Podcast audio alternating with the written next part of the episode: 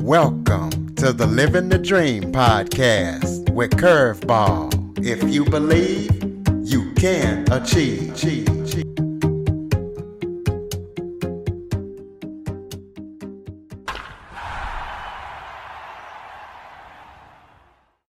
Welcome to the Living the Dream with Curveball podcast, a show where I interview guests that teach, motivate, and inspire. Today, we're going to be talking about marriage and healthy relationships as I'm joined by former critical care nurse, uh, attorney, and author Nancy Purpall. Nancy has used conflict resolution in all her lines of work come to the best resolution and get her way. She also served on the Supreme Court in Pennsylvania. So we're going to be talking to her about everything that she's up to and marriage and healthy relationships. Nancy, thank you so much for joining me today. Oh, thank you for the invite. I really appreciate it. And I just want to clarify one thing. I was chair for the Supreme Court of Pennsylvania's Domestic Relations Rules Committee. I did not serve on the Supreme Court, which means I would have been a justice. That would have been, nice, but it wasn't my role. In any event, yes, I did domestic relations for over 32 years and I'm happy to be here today to join you to educate your audience. Gotcha. So, can you start off by telling everybody a little bit about yourself? Yes. I actually began my career as a critical care nurse, and I worked in the intensive care unit and the emergency room because they require two different sets of skills, both of which I had. And I wrote a textbook, Advanced Concepts in Clinical Nursing, with some people from the University of Pennsylvania. And I tried to incorporate some of the protocols that we had in that textbook that we were that were being adopted uh, throughout the United States in nursing programs. And regardless of how I tried, the administration really didn't listen.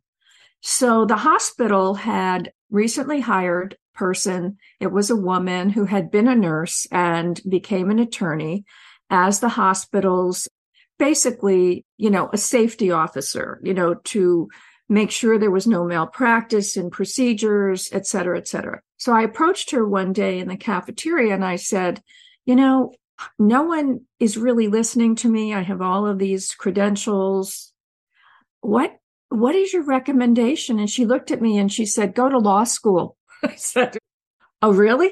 She said, Lawyers have power, they'll listen to you. so I went to law school. In any event, it's a long story, but I ended up doing domestic relations. I started out doing defense malpractice, but the firm lost the contract to represent the physicians in their lawsuits.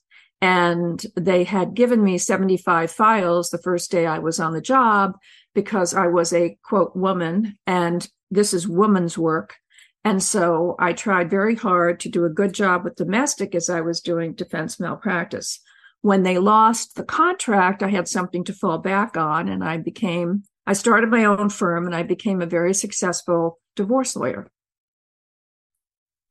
Okay, well, tell us about your role as the chair on the Supreme Court. Let us know what what you did. What I did there was what we were responsible for were the rules associated with support, alimony, custody, equitable distribution, paternity, the gamut of family law. And in promulgating those rules, which had to be adopted by the Supreme Court, and they usually were, they they changed the way the court system actually approached family law. Um, we were trying very hard to avoid the situation where a litigant had to go to support court one day, custody divorce, custody court another day, equitable distribution court another day, you know, mediation. I mean, it was, you know, people can't keep taking off work to deal with their divorce without it having a negative impact on their employment. And we were very sensitive to that when I was chair, and we were trying to get a family court more or less installed. And Pennsylvania's been very successful at trying to meld those those issues and trying to avoid that problem. Now, most states are also trying to follow that rule. Some states are better than other states, but as you know, because of the 14th Amendment, every state makes its own rules associated with divorce, custody support, paternity, you know, the gamut of family law issues. Well, I've noticed, and you even talk about it in your bio, that divorces in over 50 couples have doubled and over 60 couples have tripled. Why do you think that is?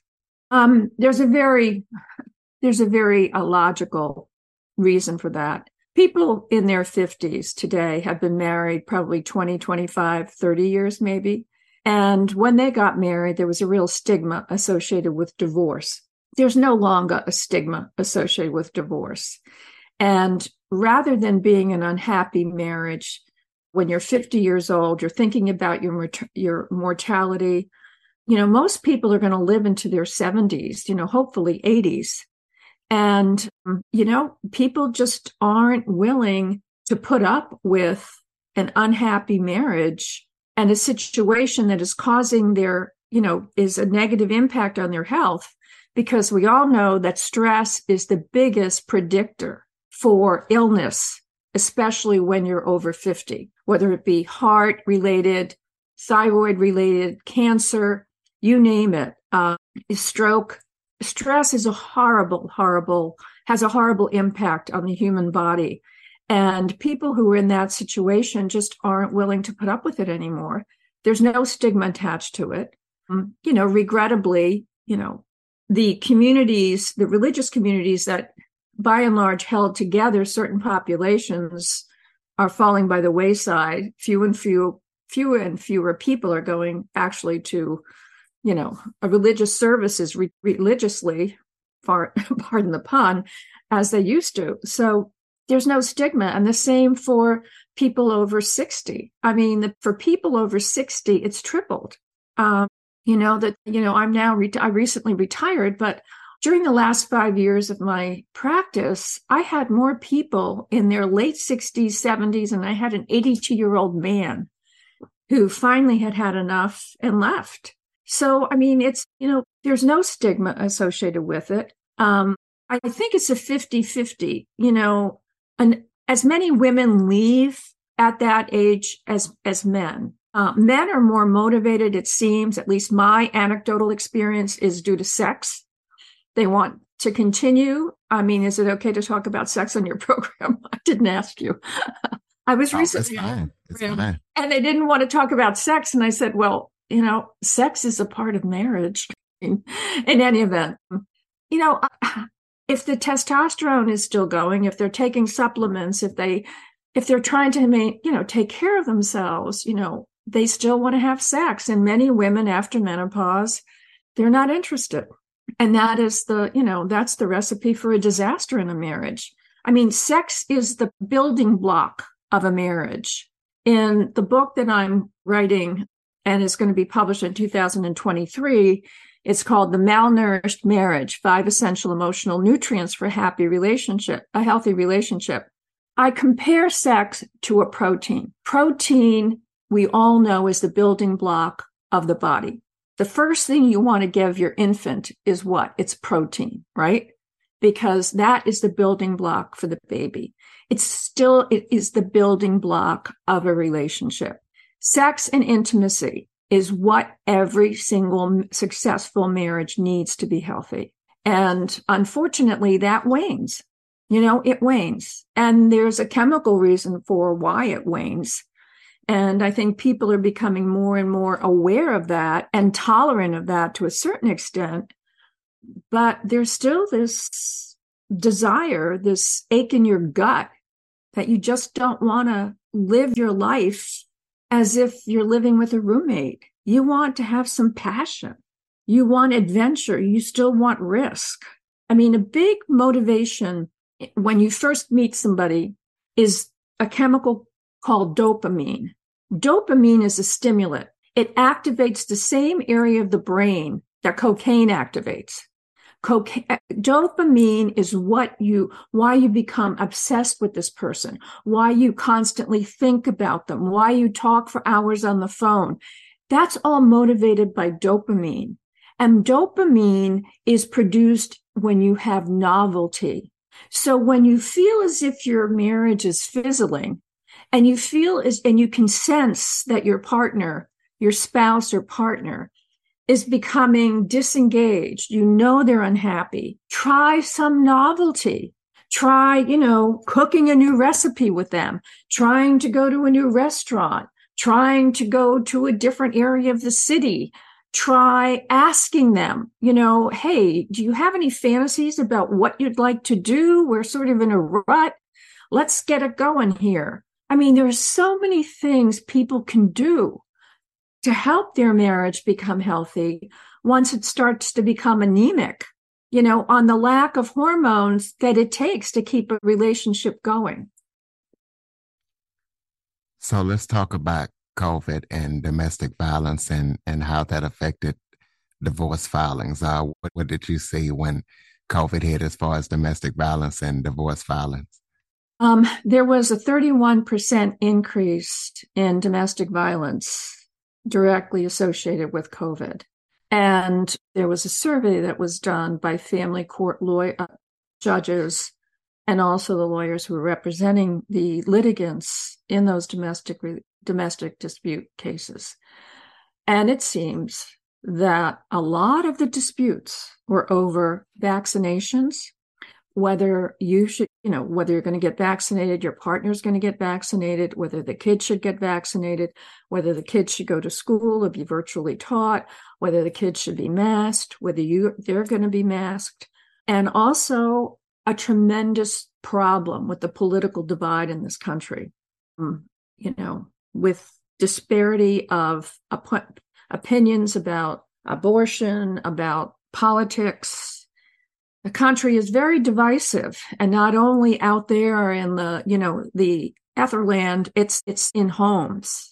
It's in the families in our country. And um, you know sadly for a while about i guess five or six years you know the research was that divorce was on a decline. Now that wasn't because people weren't pairing up um, they just weren't getting married. And you know the divorces were on the downturn people were getting married later in life. And so they were older, they were more schooled, they had had sexual experiences, they had more of an idea, concrete idea of the spouse or the partner they wanted to align with, as opposed to years ago when most people got married, you know, 19, 20, you know, 21 you know, when I was growing up, if you weren't, married by 21, you're an old maid. but in any event, you know, 28 to 32 is now the average age. And there's been a drastic uptick in divorces because of COVID over the same arguments, over the same disputes, and over the fact that that much time together really brought into focus the, the the differences and the dissatisfaction that the company the couple had with each other. Why do you feel like more millennials are signing prenuptial agreements these days? Um, the research is that millennials have had the experience of seeing the realities of divorce in their own life in the life of their friends um, perhaps in the life of the partner that they're going to you know that they want ultimately to spend the rest of their life with.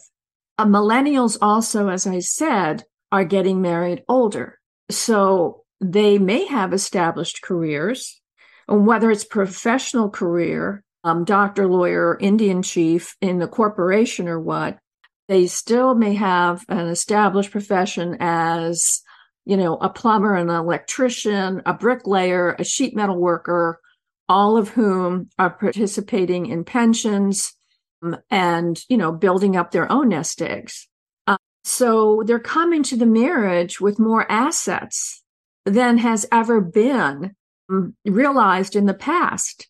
And they're also coming with a lot more knowledge of the impact of divorce and the impact of a high conflict divorce. no one wins in a high conflict divorce.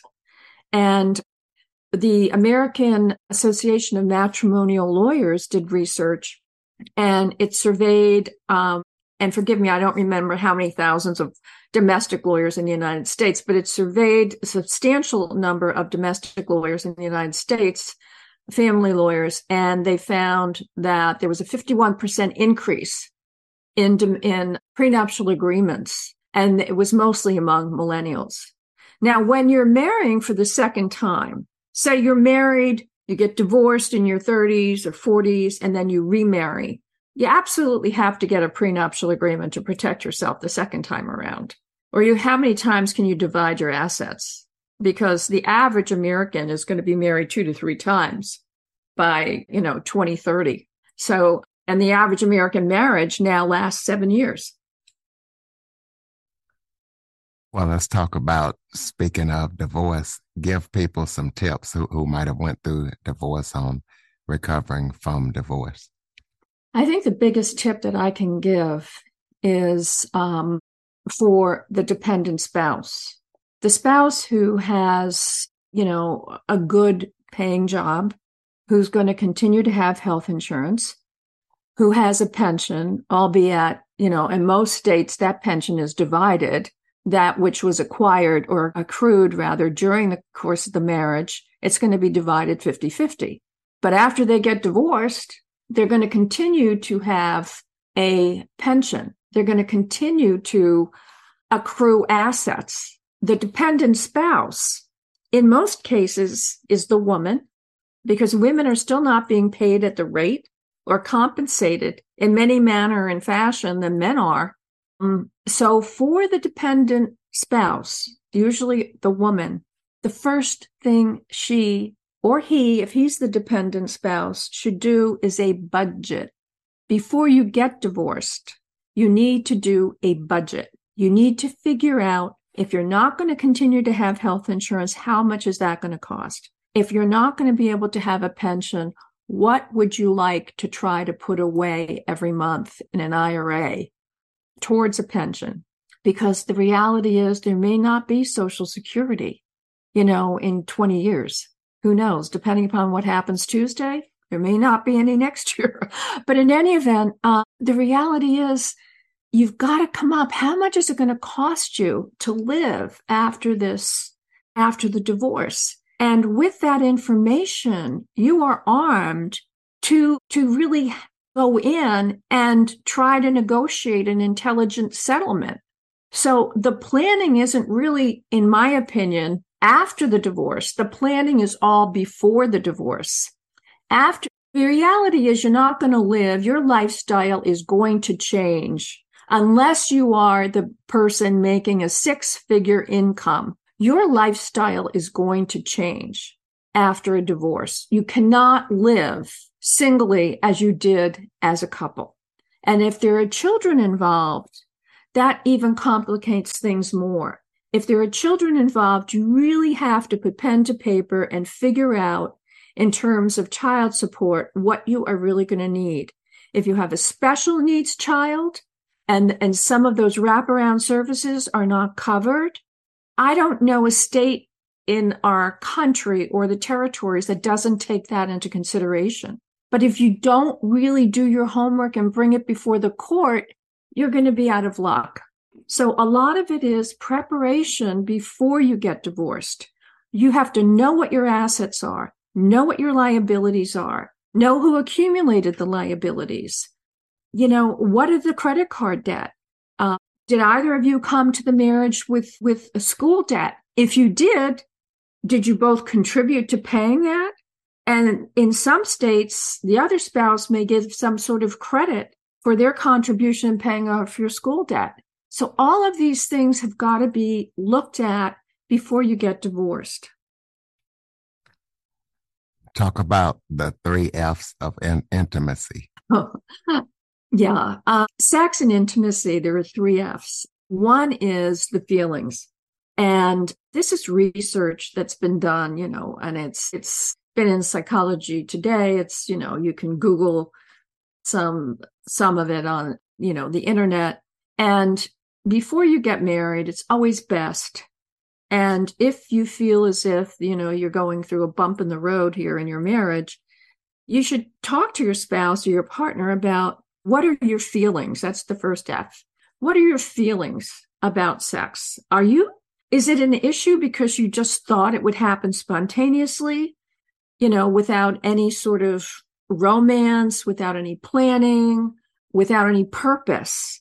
you know, of trying to woo the other person. You know, when you're dating and when you're in that dopamine state of mind, you know, every, you know, you're, you're both basically drunk on dopamine. So, and dopamine is mother nature's way of what, of telling you to have sex with that person so that you could propagate so that, you know, that the, the species keeps going on. You know, that's what we're designed for. We're designed to keep the species going. We're designed for survival. We all know that. And that's what the dopamine does. After you get married, the dopamine dissipates. Dopamine only lasts for 18 to 24 months, and then it goes away naturally. The brain recalibrates and the dopamine goes away. So to get the dopamine, as I already said earlier, novelty, Novelty will trigger the dopamine and make the person that you're with more attractive. You're more sexually interested in them. So doing novel things is really what you need to do. But you're not going to get anywhere unless you talk about it. So the thing is, feelings, you've got to talk about the feelings. Communication is the key thing in every marriage. And it's particularly key when your marriage is being stressed. So the second F is uh, frequency. You need to talk with your intended, like how often do you anticipate having sex? I mean, some people are highly, highly sexual and want to have it, you know, every night, every, you know, a couple of times a week, you know, and you may not be paired with somebody who feels the same way talking about your expectation before you get married will avoid a lot of problems after you get married. If you're married and you're still, as I said, you're feeling that bump in the road, you need to be honest with your spouse and you need to say, you know, I really desire you. I love you. I find you attractive. What can we do to make you more interested in having sex on a more frequent basis? The next one is fantasy. It's absolutely crucial to talk to your partner or spouse about fantasy. What are your fantasies? What would you like to do? And again, this goes back to dopamine. Even talking about it stimulates dopamine. And dopamine is really the mating chemical in your brain. And, you know, as a nurse, I learned about this, you know, 50 years ago. But you know, it's now coming to the fore in in articles, in YouTube presentations that that people are being instructed about the fact that dopamine can really stimulate your relationship. The novelty of doing something the novelty of even talking about fantasy will help will help the relationship. So those are the few those are the three f's feelings frequency and fantasy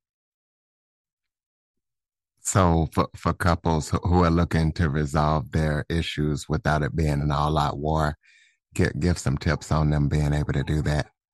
Well, first of all, um, the whole issue of, you know, scorch the earth divorces has been dead for a decade, two decades. For for most, the courts don't want to hear it. You know, they're not going to tolerate that. Those days are over. That whole myth evolved when their fault was an issue in divorce. And you had to prove one or the other spouse was the bad egg was the horrible person. You know one person was the injured spouse and nobody cares anymore. Nobody cares who the injured spouse is. You know basically the you know everybody feels as if it takes two and maybe one person is worse than the other. Now if there's domestic violence i mean let me just say there's a big caveat in what I'm saying here. If there is domestic violence or emotional abuse, get out. And, you know, I mean, that's a whole different animal in terms of, of, of getting divorced. And you can't really uh, talk to your partner or spouse if there's domestic violence or abuse in it. If there's not domestic violence or abuse, I think most people are smart enough to realize that fighting over the lava lamp, you know, first of all, I don't know many lawyers who will do that anymore. No one is going to win. You're going to squander your money by litigating. You ought to try to go to a mediator and come with come with your homework done. Come prepared with a sheet of all of your assets and don't be cute. Don't not tell the other spouse what is really going on. Show their credit card debts. You know, if you made some charges for your girlfriend, be honest about it. The marriage is over anyway. You know, if you lie about it, it's much worse. It is much worse if you lie about it. I mean, I had a case once where this man was spending $1,500 a lap dance in New York City. And, you know, I, I won't go into the excuse he gave, but, you know, my client said I was representing the wife in that case. She said, if he had just told me the truth, I mean, seriously, we would have worked out a way to give me credit for that expense. I mean, you know, I mean, he spent like $12,000, uh, you know, when he was on a business trip in New York on lap dances. So, I mean, she was going to get compensated for that. But I mean, he lied and he came up with all these receipts were, which were bogus. And it just cost them both monies and attorney's fees. I mean, those days are over. I mean, it's truly over. First of all, the courts don't want to hear it. Most lawyers don't want to hear it. And certainly the litigants, I mean, the litigants really should not squander their money, a lot of litigation. When I first started practicing domestic relations in Pennsylvania, the statute relevant to no fault divorce and equitable distribution had just been passed. So there really was no case law associated with are pensions really marital property? Um, what about certain debts? What about, you know, premarital property that's commingled with marital property? There were all kinds of of issues that were cases of what was called first impression that we brought to the appellate courts. And then a judge would rule on it in an appellate court. It would become precedent. And then that became the law of the state. And most states that has happened. So there's a law for almost, almost every single issue you could have has been adjudicated and your lawyer can do the research and find out what your particular concern is. Most mediators are very savvy with respect to domestic relations law. And if they're not, they will, you know, I think most of them will will uh, suggest that you consult your attorney certainly before coming to any agreement, but don't waste your money litigating. Do not waste your money litigating. Unless of course again, you have some sort of special needs child, then you can't come to an agreement about a custody schedule. You know, there are some, you know, uh, peculiar issue in your case that can't get resolved by prior law or by the way the attorney will tell you the judge normally decides. That's different. But by and large, 90% of the cases, 95% of the cases can be resolved through mediation and settlement. Let's talk about affairs. Why do people have affairs and, and give some tips on couples who might be dealing with an affair? Um, well, that's a very nuanced question.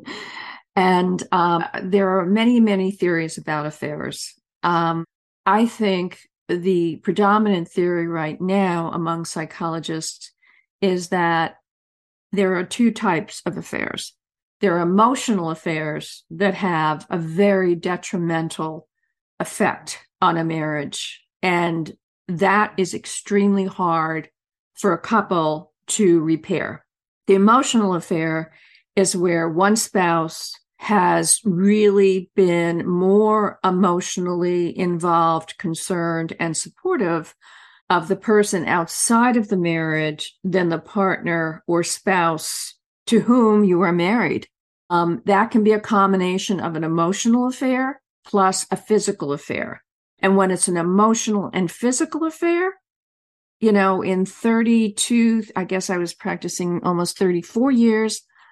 when it's been an emotional and physical affair, people may try to repair it, but they eventually come back, you know, either, you know, the next year or two years or three years or five years later.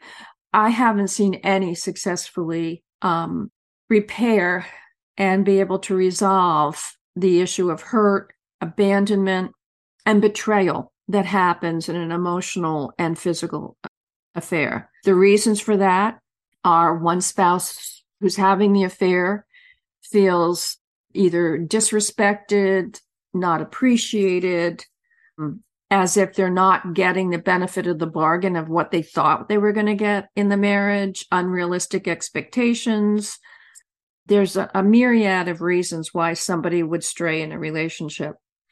Many times it's because a child or children have added such an extraordinary burden to the marriage that the couple is not taking enough time for themselves and putting themselves first and really doing the things that we've already discussed. And that is, you know, looking for, you know, the excitement, you know, looking for, you know, that dopamine rush.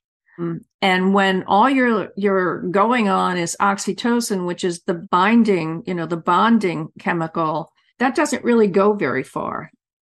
It's the excitement, it's the it's the uh, it's the longing for the other person that you can you know you can recalibrate and retread throughout your marriage and long-term marriages really have a way of working that out. Um, there's now a lot of financial infidelity which is um, secreting money from the other spouse secreting money from the other spouse you know taking money out of an account changing a beneficiary and a life insurance policy. I mean, lending money to a family member without the consent or knowledge of the other spouse or partner, incurring credit card debt, for example, finan- financial infidelity is my argument to the court, which they bought, you know, in that situation where this guy's spending $1500 on a lap dance in New York. That was fin- a financial infidelity because he was he had gotten a bonus and that's where the bonus went. So that was financial infidelity, and they we will be compensated for that. So, you know, pornography is more or less emotional infidelity. So there are like all kinds of categories of infidelity now. It's not the standard, you know, husband has an affair, wife has an affair, and that's an infidelity. There's a whole range of different things that you can categorize as an infidelity.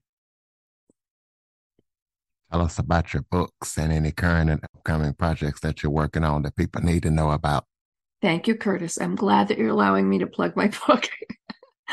my debut novel is Around Which All Things Bend. It's available on Amazon, Barnes and Noble, and wherever books are sold. It is about relationships, and it actually, in story form, touches on many of the things that we've been discussing this afternoon. Um, the title around which all things bend is really love. And love is the thing around, love is the thing that we will bend ourselves into pretzels to get and, or to give until we can't bend anymore. And I think, you know, the yoga, uh, the yoga term is bend so you don't break. And that's really where I got the idea. You can bend and bend and bend to keep your love going but at some point, if you're not feeling like we just talked about a few minutes ago, Curtis, if you're not feeling like you're getting anything back on the other side, you break, you detach. In a marriage, detaching is breaking. And so that's what that debut novel is about. The book that's coming out in 2023, I'd love to come back and talk in more detail about it. That book is really my passion to try to. I worked for over 32 years Actually, I keep thinking it's 34. I just don't want to age myself any more than I am. But in any event, you know, I talk about the malnourished marriage and I, I use the metaphor of food because everybody, you know, will come together for food. And in this book, I describe how you can talk to your partner in a way that they don't feel attacked. In other words, uh, I use water is communication and communication is the absolute key to a marriage. You can't live more than three days without water, and you can't live, a relationship cannot survive without water. It just cannot survive, I mean, without communication. And then I talk about protein. We already mentioned that earlier. That has to do with sex and intimacy. That's the binding block of a, a marriage and a relationship. Carbohydrate is humor, and I discussed that. And compromise and patience are healthy fats, and trust is the multivitamin supplement. So I go through that, and I basically, in the book, explain to people how to talk to the person you're with as if you love them and to let them know that you love them and to try to diffuse the constant regurgitation of the arguments that come up over and over and over again. And I actually in the book explain, you know, the theory of why that happens. So there's a lot of psychology, there's a lot of practical advice in that book, but there's also a lot of psychology and practical advice in the novel. And, uh, you know, I highly recommend the novel, not because I wrote it, but because it's getting really good reviews on Amazon and almost every single one of those reviews has has mentioned that there's a lot of psychology there's a lot of practical tips and there's a lot of relationship advice in that novel that you come away with but it doesn't hit you in the face. It's in a story. You follow this protagonist through the story and you can almost internalize it through what happens to the protagonist in this book. Oh and i have a website Nancy Perpall, spelled P E R P A L L dot com. And I have a lot of blogs on there that talk about everything we've been discussing this afternoon. And I highly recommend that. If you don't want to buy the book, please do yourself a favor and look at some of these blogs that may help you. I talk about, you know, insanity is inherited you get it from your kids. I mean that means you know when you have kids you know you're going to be tested and your relationship will be tested. I deal with the intimacy mm, you know sexual issues after you've had a baby. There's a lot of new research about how men actually have postpartum depression. It's being recognized and they're doing blood studies on uh, young fathers who feel detached and I talk about, you know, there's a blog about that. So I highly recommend those blogs. They are free and there are resources in there. So that's nancyperpall.com, spelled P E R P A L L. Well, that was going to be my next question. So give us some final thoughts, maybe something that I failed to touch on that you would like to talk about, or just any final thoughts you have for the listeners. Well, actually, you've really covered the gamut. I think the only final thought that I would have is that if you're thinking about getting married and you really don't want to execute a prenuptial agreement, you still really should discuss um, the financial goals that you have with your partner. Don't let that be a surprise. What are your spending What's your philosophy about spending? Do you think we're going to need an emergency fund?